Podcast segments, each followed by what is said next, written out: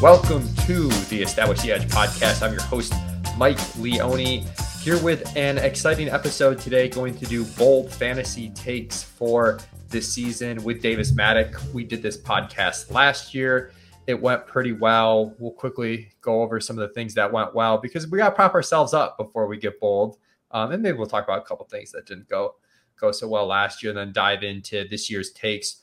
Also, we'll be starting an Establish the Edge YouTube channel. This will be up on that channel. Previously, this stuff had been kind of simulcasted on the Establish the Run YouTube channel, but it'll be separated now. So make sure to check that out if you want to see the video version. But Davis, thank you for joining me. Hey, I'm happy to be here. Uh, hot takes where I'm not asked to um, bring up any data you know spreadsheets this is this is beautiful for me. I mean this is my this is my specialty just completely shooting from the hip. I'm i'm very amped it's, for it. it's a trap because i'm gonna then fire data at, at you after you give your hot takes but i don't um, love that. I don't love that.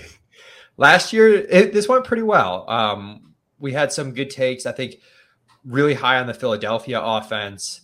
I know you said that Mahomes would have his best statistical passing season despite losing Tyreek Hill, and that pretty much occurred. So that was a big hit.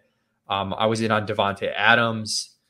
We liked Jalen Waddle over Tyreek Hill, so it was like eh, that's like that's like uh you you won you won either way on that take. Like you won yeah. you won taking Waddle and you won taking Tyreek, honestly. So I think I think we give ourselves a C plus on that. So pretty good. There were some bad ones. I'm sure I had a Juju take in there, and I know there, you know, you couldn't escape the KJ Hamler take. So I mean, I definitely said on this podcast last year that Juju was this year's Cooper Kupp, um, which, to be fair to me, looked true for a quarter against the Raiders, I believe.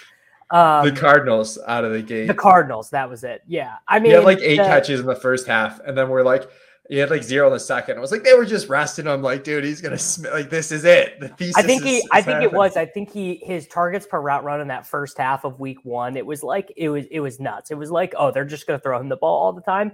But I think we did learn a pretty important overarching fantasy lesson, which is that in these elite offenses, Josh Allen, Jalen Hurts, Patrick Mahomes, Joe Burrow, whoever, just putting a guy there doesn't mean anything if they aren't good because those guys are so good that they can actually turn Jody Fortson into a guy who scores NFL touchdowns. Like they they're so good that they can elevate anyone and it doesn't like it's actually more sort of your Jimmy Garoppolo, Derek Carr, Kirk Cousins style guys who just lock in to whoever their guy is, but the really elite quarterbacks don't really do that.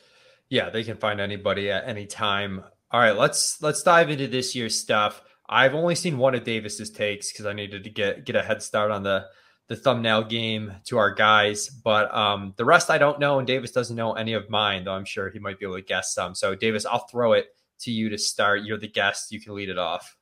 Okay. Do we want to start with our with the thumbnail take with the hottest yeah, take? Might as well. Might as okay. well. All right. Tony Pollard scores 375 PPR points, which would have been running back one, which would have, I think, beaten Ekeler by three points last year. Um, he does this in a combination of ways. One, the Rico Dowdle, Malik Davis, Ronald Jones triumvirate of grinder backs is just that. I mean, they get they just get really unimportant touches in between the 20s. They spell Pollard a little bit, sort of the way you know Josh Kelley spells Austin Ekeler in a in a way that is immaterial that you don't really think about the Cowboys have a good offensive line. Pollard is super efficient around the goal line. And I mean, obviously, the thing he has to do to get there is he has to retain those long touchdowns he scored when he was a part time player, you know, when he was Zeke's, you know, and the, the lightning to Zeke's very slow, very loud, very obnoxious thunder. And uh, the keys on the franchise tag.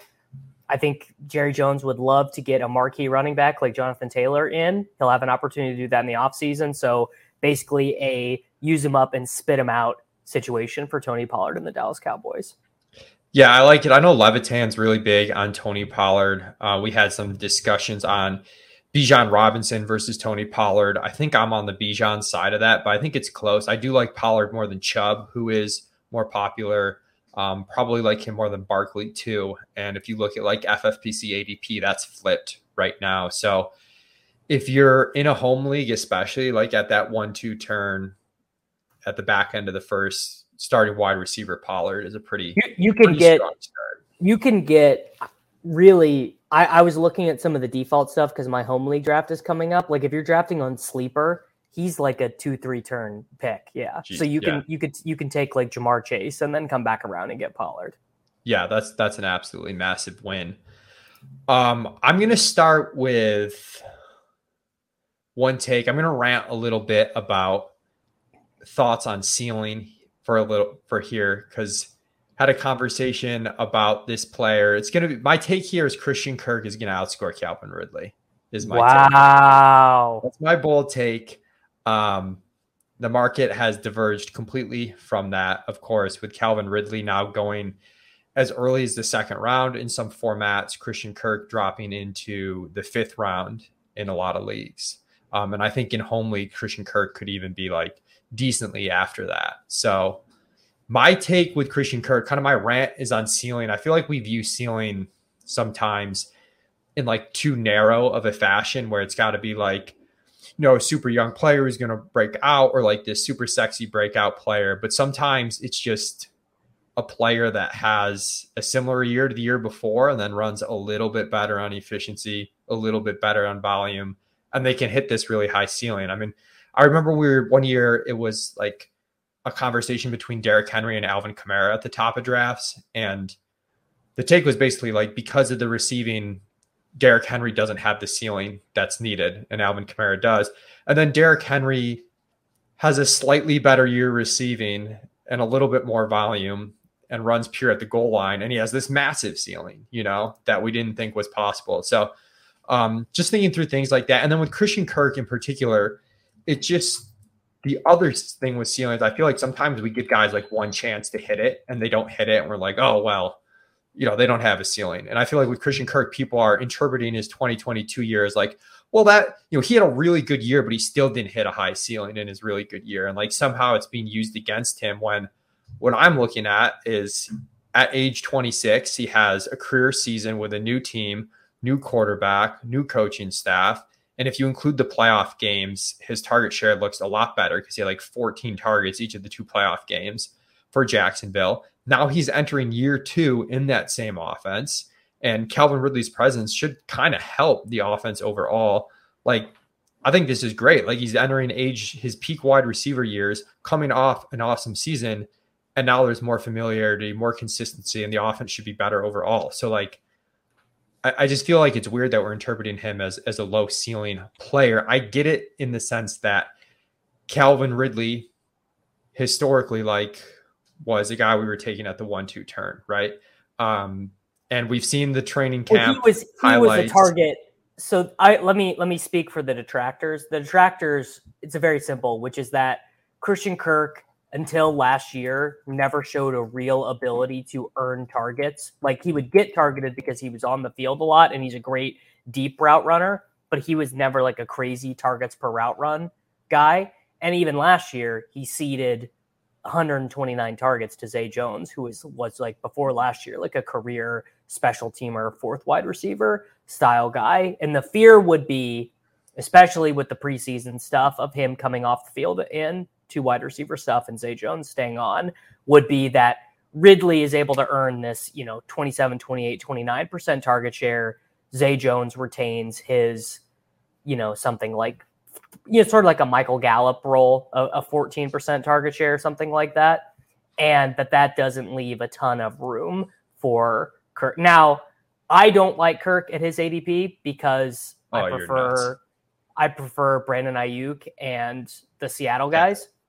See, like the, which is me, a total, which is a total ceiling based argument, and that and is wrong for median projections. I, I feel like though, like the, I guess that's a very good. The Aiyuk one in particular is a very good example of my like issues with ceiling because to me, yeah, mathematically, Christian Kirk's ceiling is way better than Brandon Aiyuk's ceiling, and like I don't even really think it's close. It's um, you're right. Aiyuk stuff is all contingency based, right? It's it's Deebo is is either injured or not as good, or CMC is injured, or Kittle is thirty and and you know really can't get open. Like it's not from a median perspective. I mean, I would guess median projections.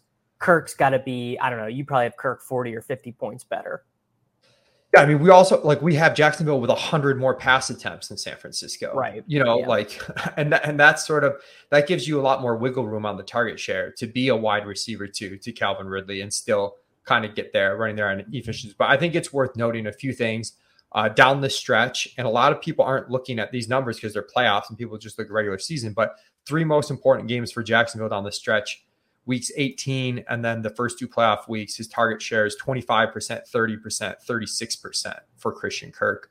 Um, and then also with the two wide receiver set stuff in the preseason, I'm not going to say that doesn't matter at all, but it feels a little overblown to me with one, it's a preseason game, and like you don't sure. know what the team's trying to. And their tight ends suck, so like it doesn't even yeah. make sense. Two, they're like probably going to play a bunch of three wide receiver sets anyways. And three, when they don't play three wide receiver sets, even if Christian Kirk isn't out there, those are running plays a lot of the time. So I'm not saying it's not important. Like you go from 90% route share to 80%, like that's not good. But um, I think it's a little bit overblown. And then just overarching, like Calvin Ridley's two years older than Christian Kirk and hasn't played football in two years. like, I know, I like, I, definitely agree with this point that the market is at this point way overestimating Ridley's ability to come back and be the Calvin Ridley that we saw the last time he played football. I mean, we did just see this with Deshaun Watson, where he came back and was ass, you know, like yeah. So there there is definitely I mean, I would say at this point the market is baking in. I, he's now a second round pick. Like the market is baking in zero, zero risk of zero performance related risk for Calvin Ridley at this point. Yeah, and it's worth noting like the last time he played in 2021, he was really bad.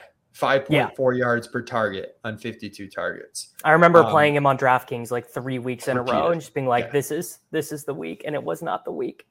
So I, I spent too much time on this because that that was my biggest rant one where I just I just don't get the Christian Kirk hate as the you know the younger receiver there who's coming off a career year and is now year two in this offense versus a guy who's year one hasn't played in two years if you want to just not count when he was terrible in 2021 and is you know his first year in this offense. I would be surprised if Ridley came out of the gate like pretty hot, but uh, we'll see if he can make it through this season. All right, I'll throw it back to you, Davis. What do you got next?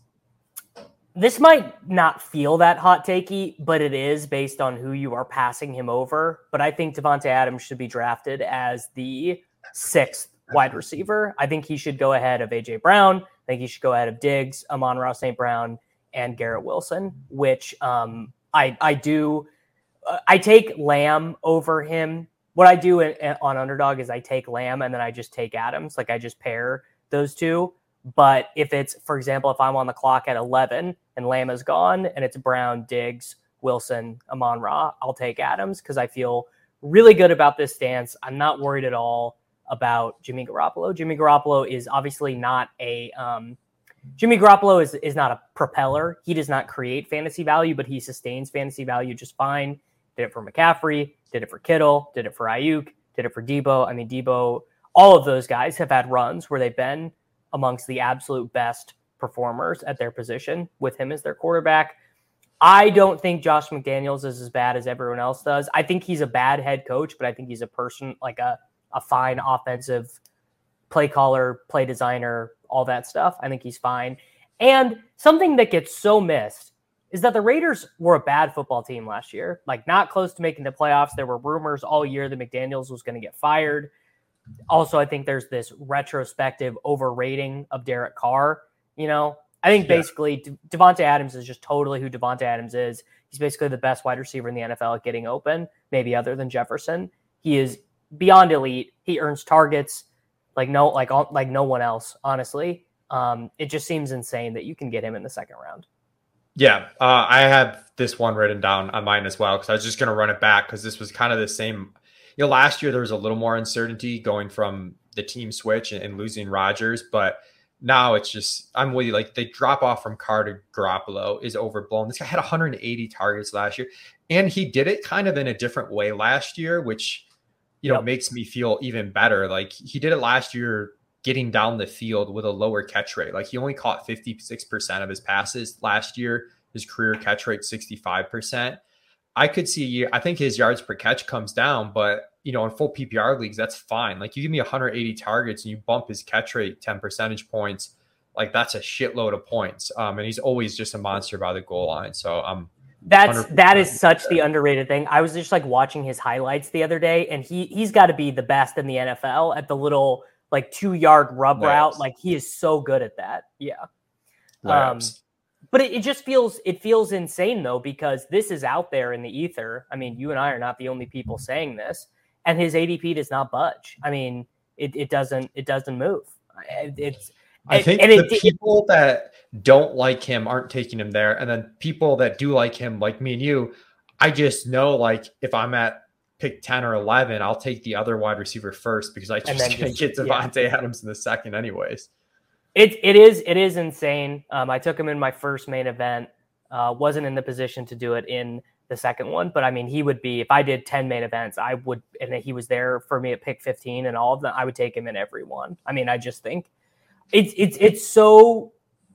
And I'm also like I'm not really baking in any age risk at all. Like, sure, probably there's some there, but also, I mean, I guess everyone says this about players they like, but he does feel like the type of guy who's gonna like Larry Fitzgerald. like Larry Larry Fitzgerald is 34 years old and still earning targets because he can like do that the little seven yard hook routes or whatever.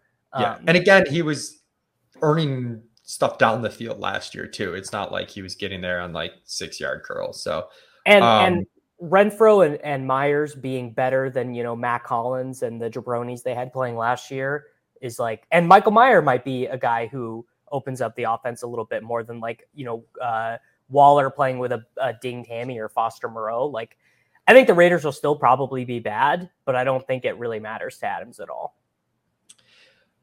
Last year, you know, we hit on Philly and how the offense changed way more than people thought it was going to, and that funneled through everything. And you know, it was even hard in our rankings to really stay ahead of Philly because it was like we think this could happen, but like it's hard to fully bake it in. Uh, the team for me this year in that regards, Baltimore and Lamar Jackson. Yeah, this, is, this was on this was on my list too. Yeah, yeah, and I think Lamar's got QB one overall upside, and I haven't been as aggressive as I've wanted to be on Baltimore in my best ball drafts, but I think now that I'm getting like my higher stakes drafts where I'm not doing like a ton of these managed leagues, I'm probably going to lean into my personal opinion on the ceiling here a bit. Uh, I was really lucky to get Lamar at 100 to 1 to lead the league in passing touchdowns uh, early in the offseason on DraftKings. So uh, my, my bags are definitely packed to an extent here, but uh, I'm looking to get more. And I think it's going to funnel through to like everyone, like Mark Andrews, Zay, and Bateman, and you know, reluctantly, even to an extent, I think Odell might be better than I've given him credit for. That's the guy I've least of of the group. With Andrews in particular, I have some Davante Adams vibes from a year ago with him in the sense that everyone's like, well, his target shares got to come down because there's more competition. But it's like we when you know a guy can earn a certain level of target share that is in their ceiling, and you have to. A- Andrews' target share is going to remain what it is. the The only difference is going to be that instead of throwing to um, Chris Moore and Willie Snead and Demarcus Robinson and and 37 year old DeSean Jackson He's going to be throwing to a first round wide receiver who looked great the other way, uh, the other night, and um, in in the preseason game. Bateman's fully healthy. Odell, like whatever. I mean, all the training camp stuff is like huge on him. We'll see. I don't know if he'll be able to stay healthy, but also yeah. like kind of underrated. Nelson Agholor is like a perfectly fine fourth wide receiver to rotate in compared to some of the guys they've had playing in the past. And oh, by oh, yeah, the way, they they love to play 12 personnel and like Isaiah Likely is like this target earning monster. I, I could I like at the start of the offseason, I was really only taking Flowers and Bateman with Lamar, but now I'm just taking them uncorrelated. Like I don't even care. Like I just want I I because I think the passing game is pretty underrated and something that was true in Lamar's MVP season that we haven't seen a ton of is just that like he the volume might not be crazy. Like he might never get to 500 passing attempts in a season, but because he's so efficient at running, he just like his drives turn into touchdowns at a much higher rate than other similar yeah. passing skill quarterbacks. Like his drives are just going to turn into more points. Yeah, and he when he led the league in passing touchdowns in 2019, that MVP season, he only threw the ball 401 times. If he get, I mean, I think he could sniff 500 this year. And if, if he gets there, I mean, what that does for the receiver, like you take a 25% target share for Mark Andrews, that's 25 more targets on the year. You know, like that's that's one to two targets a game more. Like that's really meaningful. So, yeah, extremely excited about Baltimore this year. Yeah, um, and I just I think that should extend to all of their pass catchers. I'm I'm so weirded out on Dobbins. Dobbins has like the weirdest profile ever, like such an efficient rusher every time he's played but he's got like the injury thing and there was the weird camp holdout and he earns like no targets. Like i went back and looked at this. The last time jk dobbins had four or more tar- or five or more than four targets in a game was the college football championship his last year at ohio state. Like it is i mean he he could totally get there on touchdowns the way like mark ingram did in 2019 or whatever but it's i don't get that that excited about him yeah, the only th- what I get excited for though is just like with a new coaching staff, like maybe he can catch more passes and maybe it's less of a committee than it's been in the past. And then a guy that seems like a low ceiling play all of a sudden does have a ceiling, but I'm more excited just yeah with the pass catchers. All right, what do you what do you got next? Uh, I got Jalen Hyatt leads Giants wide receivers in fantasy points by a significant margin, weeks eight to week 17. So that's over Slayton. That's over Hodgins. That's over Wan'Dale, Sterling Shepard, yada yada. I think so. The the Hyatt thing is um it's twofold. The first being I think he can play in the slot, but I also think his skill set should be fine on the outside because he's mostly going to be used as a deep threat. And the reason why I think he started out so depressed in ADP was that you know there's no obvious way to get him in there because they have all these slot wide receivers. But if you just look at the guys, there these are really unimpressive wide receivers. I mean, maybe you could say, I mean, Slayton like leads the Giants in receiving every year, despite them being like, oh, we're going to cut you in the preseason. But Hodgins is just like a better, or a uh, Hyatt is a better version of that player. And I think that, you know, Hodgins and Slayton and Sterling Shepard, if he's available, and Parris Campbell, these guys are all fine placeholders. But I just am betting that Hyatt is talented and that he's athletic and also that Brian Daboll is a good coach, and good coaches want to get talented, fast players on the field. And Hyatt also has the he's got the benefit of youth, right? I mean, all these I guess Hodgins is young too, but Slayton and Shepard and like these are all like mega injured guys who have been really inconsistently available in their careers. And um, Hyatt is like a weird profile as a prospect but I just I I do always come back to this the, the game he had against Alabama, the five touchdown game against Alabama is like to me that is it's just he you know four four like low low four four speed all that stuff. I'm I'm in on Jalen Hyatt.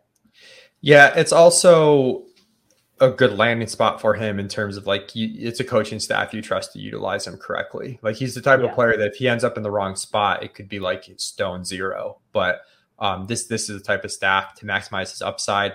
One that I had on, yeah, kind of like your Davante Adams one, where it's like a little bit lukewarm, but you correlated to this is that Danny Dimes is a top ten quarterback again. Um, yeah, I, I had a, a tangentially Danny. Yeah, I mean he's it, Danny Dimes and Anthony Richardson are the quarterback deodorant. When you're when you strike out on all the elite quarterbacks, but you get one of them, you're like, I could I could get I could have the highest scoring quarterback in Week 17 with these guys he's he was QB nine last year, and maybe some of the rushing stuff regresses, but everything else should be better.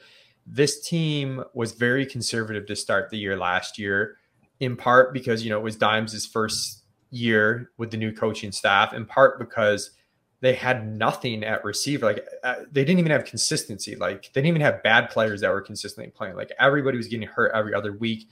Their PROE the first 10 weeks of the season on average was negative 8.8%.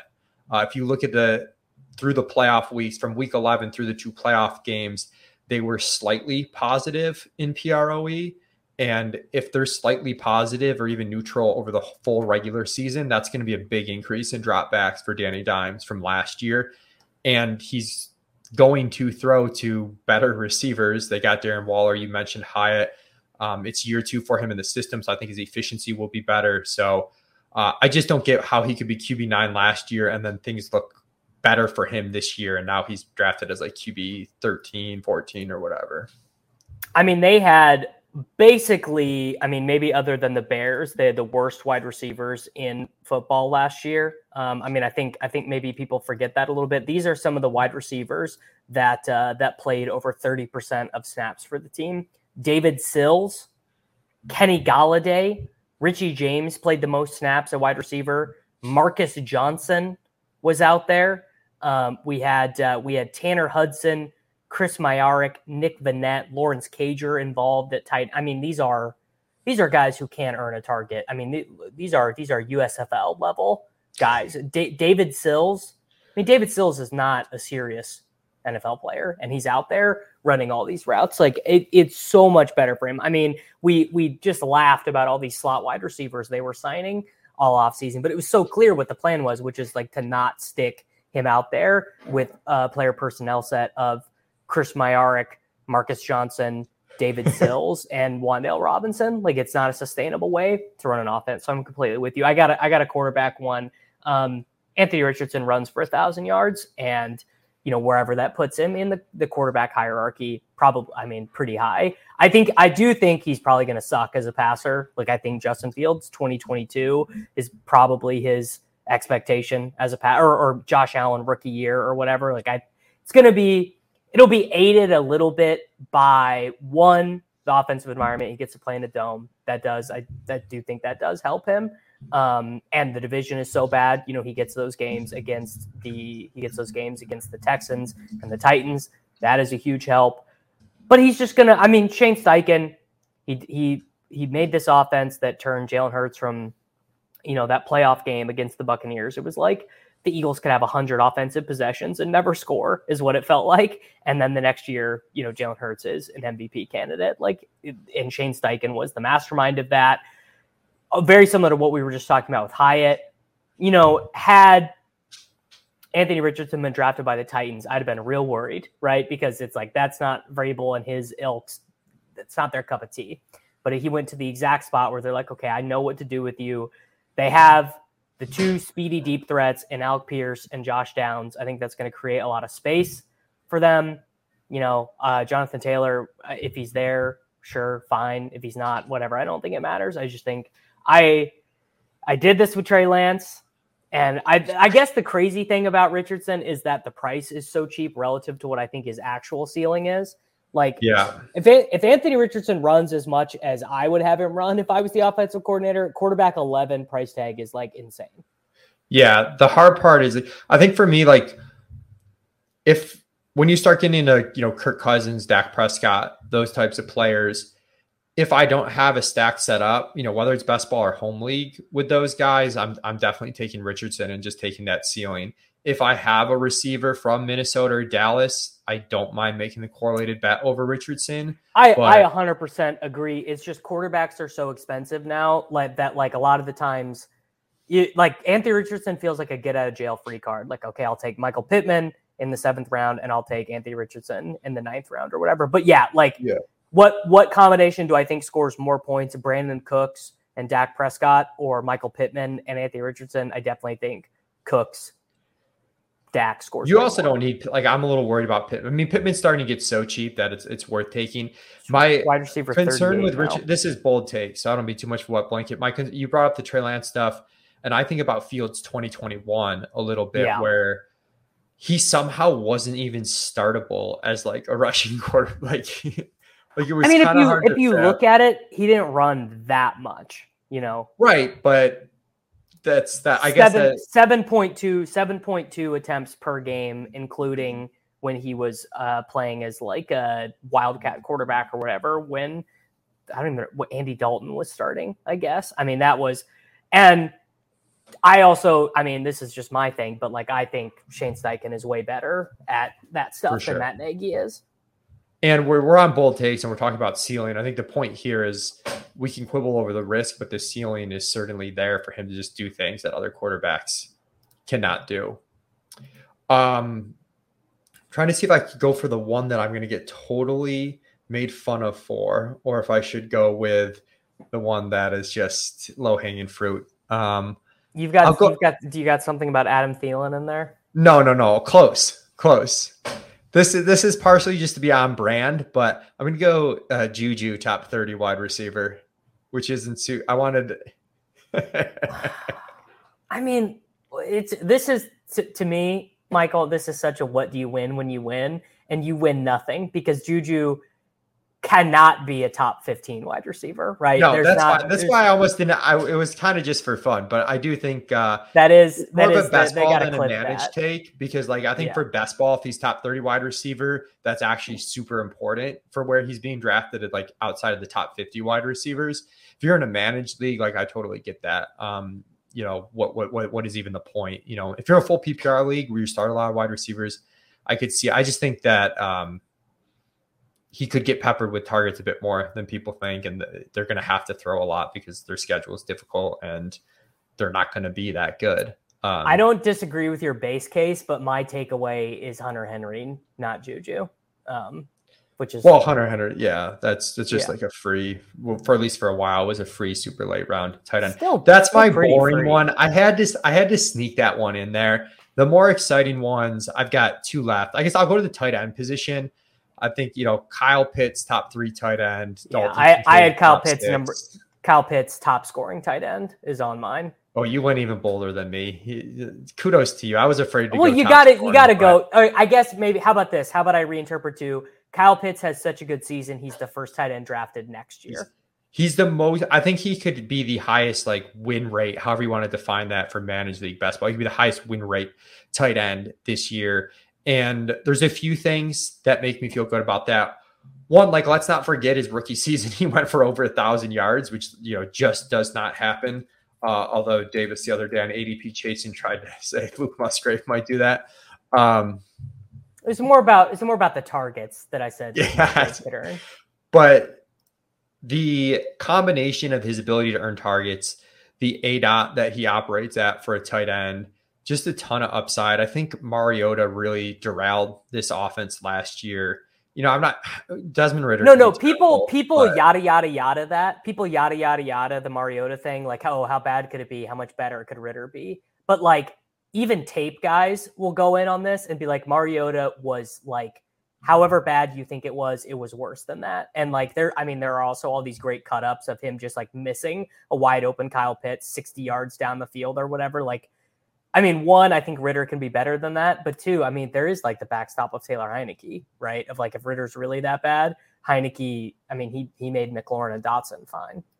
Yeah, and the Mariota thing too was like took a lot of sacks and he scrambled a lot. So he killed pass attempts for a team that was really negative PROE.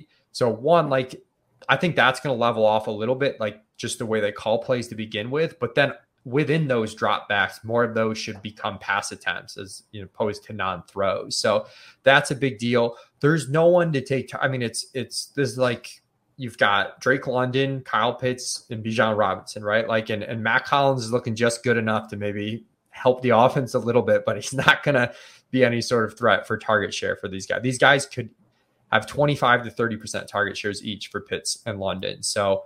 Uh, and I think the offense could just be kind of efficient and pretty good. So there's Kyle Pitts has the profile too to score a lot of touchdowns. I don't care that he's only scored three touchdowns through 27 games. Um, if you look like how they tried to utilize him at times last year and just his talent, like and, and this team's ability to use play action by the goal line, uh, yeah, this this is the year where he scores eight plus touchdowns. Yep, hundred percent with you. I mean, I think he, he just he, now that especially now that Waller uh, is getting steamed up. I mean, getting getting him in the 80s. I mean, you're going to draft so many bad players in the after the sixth round, anyways. You know, like yeah, you're, you're going to miss on you're going to miss on so many of those picks. It just feels uh, easy. All right, I got uh, here. I'll do I'll do a boring one that that no one cares about. Uh, Chuba Hubbard is in a total 50-50 timeshare with Miles Sanders and actually scores more fantasy points because he plays third downs. It it it for manage actually this is good for best ball and manage because he's totally yeah. free. And yeah. I look, I know I've got I've had plenty of teams in the main event and the silver bullet and the prime time over the years that would have killed for a nine and a half points out of a running back too on on some weeks. So the Chuba Hubbard one, super boring. Uh, he had the ankle injury over the weekend, but he's already back at practice, and everything everything from Panthers training camp uh, seems to indicate it is like a legit timeshare. And Miles Sanders is so bad at catching passes. Like every year, the Eagles targeted him less because he was well, he was good as a rookie, and then worse every year after that. Uh, now I got a spicier running back one. Kenneth Gainwell scores over 200 PPR points and uh, is what people wanted DeAndre Swift to be. That's an unpopular one. It was a popular one like five days ago when everyone was drafting Gainwell, and then he got safetied in the preseason game, and now it's unpopular again. I just think it's so like it's a good bet based on the price. He's the cheapest guy. This is like the old Patriots adage: like if you don't know the answer, pick the cheapest one. You you you lose less when you're wrong. Um, but also, DeAndre Swift got literally ran out of Detroit, despite being like probably their most talented offensive player, and them spending the 12th overall pick just like on a literal like for like replacement for him because his coaches couldn't stand him. That travels with you, like DeAndre Swift. You're going to be in a new environment, but you're still the same dude, you know. Um, so that that seems problematic to me if I'm spending a seventh round pick on a guy. Your DeAndre Swift take reminds me of an SNL skit that Adam Sandler did, where he's like, "You're still you on vacation." we can take you on a hike, but we can't make you the type of person that likes to go for a hike. Yeah, being being in Philadelphia is not going to make DeAndre Swift want to be tackled any more than he wanted to be tackled. I mean, there was that literally that hard knocks clip where Deuce Staley's like, please, please, will you just run up the middle the way the play is designed and then cut to DeAndre Swift, like cutting outside again when he's asked. I mean, they were the Lions were playing Justin Jackson and Craig Reynolds more snaps than they were playing DeAndre Swift, despite him being healthy and available. All right, my final one is going to be Breece Hall is a top three running back through the playoff weeks. Yeah, fantasy this playoffs. Is a, this is a really good one. And I do have some concerns early in the season that Rodgers is going to want to play Dalvin Cook, and then also just coming back from injury. Even though, as we you pointed out, ADP Jason, it does feel weird that we're not making a bigger deal out of Breece Hall being at practice before Dalvin Cook is with Cook's shoulder thing. And you just don't see running backs that frequently that do what Breece did last year in his limited time to just showcase that type of ceiling. So he can do it all, you know, big playability. You you never you never game. really see it, right? It's like it's like uh and Kenneth Walker, by the way, same deal for me. Like I like Kenneth Walker a lot too because you just don't see guys rip off 60 yard runs like that all that often. Yeah, Kenneth Walker has been one of my highest drafted players too. So I like that one as well. Where I just I think the ceiling there is, is under dismissed. Like people are like, oh, he's going to split time. It's like, oh, well, the offense could be good, good, and he could just run for 5.5 yards per carry and score like six long touchdowns and kind of. I mean, I hate to say like Nick Chubb because Chubb's so consistent as a rusher. He's like by advanced metrics the best rusher like in the NFL, and and Walker has his issues with success rate for sure. But if he can get a little bit better in that regard and keep the, you know, you can't you can't teach the uh, breakaway speed that he has and the, and the home run ability. Yeah. All right. I got uh, I got one more here. Um, I'll go I'll go real spicy. Diontae Johnson has the exact season that he has last year, but it comes with eight touchdowns instead of zero and everyone is like, why didn't I just take the guy who is eighth in the NFL in targets at wide receiver 30? It's it's it's the one of the most uh, like looking the gift horse in the mouth things ever. Um, I don't even like Diontae Johnson. Like I have I always on the Galecast, I'm always ragging on Sammy for playing him. I don't think he's that good. I think he I think his skill set is pretty overrated in the NFL, but I don't think the Steelers' plans for targeting him a ton have changed at all. I don't think Allen Robinson or Calvin Austin is going to steal any targets, and George Pickens. George Pickens could get to a 25% target share, and I don't think it would really impact uh, Diontae Johnson all that much. And it's just like if you go look at the near misses, like you actually watch them, like Diontae got tackled at the one a bunch. He got he got he got two two point conversions. He fumbled one out of the back of the end zone. Like just like the most like three stooges, Larry Moe and Curly ways to avoid scoring touchdowns and I'll just say it doesn't happen this year, and he finishes like wide receiver 12 just based on volume. Yeah, I haven't been drafting a lot of them lately, but I know like one of the lessons I feel like I learned early in the draft season is to not be afraid to like really go after that guy that people have a bad taste in their mouth, but just mathematically, there's just like no way he's a bad pick because he was going in like the 80s, um, 90s, even uh, at a certain point in time early in the and, right right at the beginning of right at the beginning of drafts. Pickens was going ahead of him. Yeah, Pickens was going earlier, and now you know I think he's probably fairly valued, but I do see you know the upside, like you said, if he just can fall into the end zone a handful of times, the targets are certainly going to be there. I mean, people people might think I am being a little bit facetious, but he had 147 targets last year. Like just run literally run that back with like the run good filter turned up from 0 to to 13% and you have like the wide receiver 17 in fantasy. All right. That that's basically, you know, I, will say your Johnson is just a rich man's version of my Juju take, but whatever. We'll... It, it, no, it is. It is. It, it's just it's just yeah. I mean, it, it is. I'll, I'll, do I'll do one more. I'll do a bonus one. Um, okay. I'll say uh, Rashee Rice from week. The, this is the the Jalin Hyatt take from weeks eight to weeks 17 scores the most fantasy points amongst Chiefs wide receivers, and no one wants to draft him because Skyy Moore busted as a second round pick for the Chiefs last year.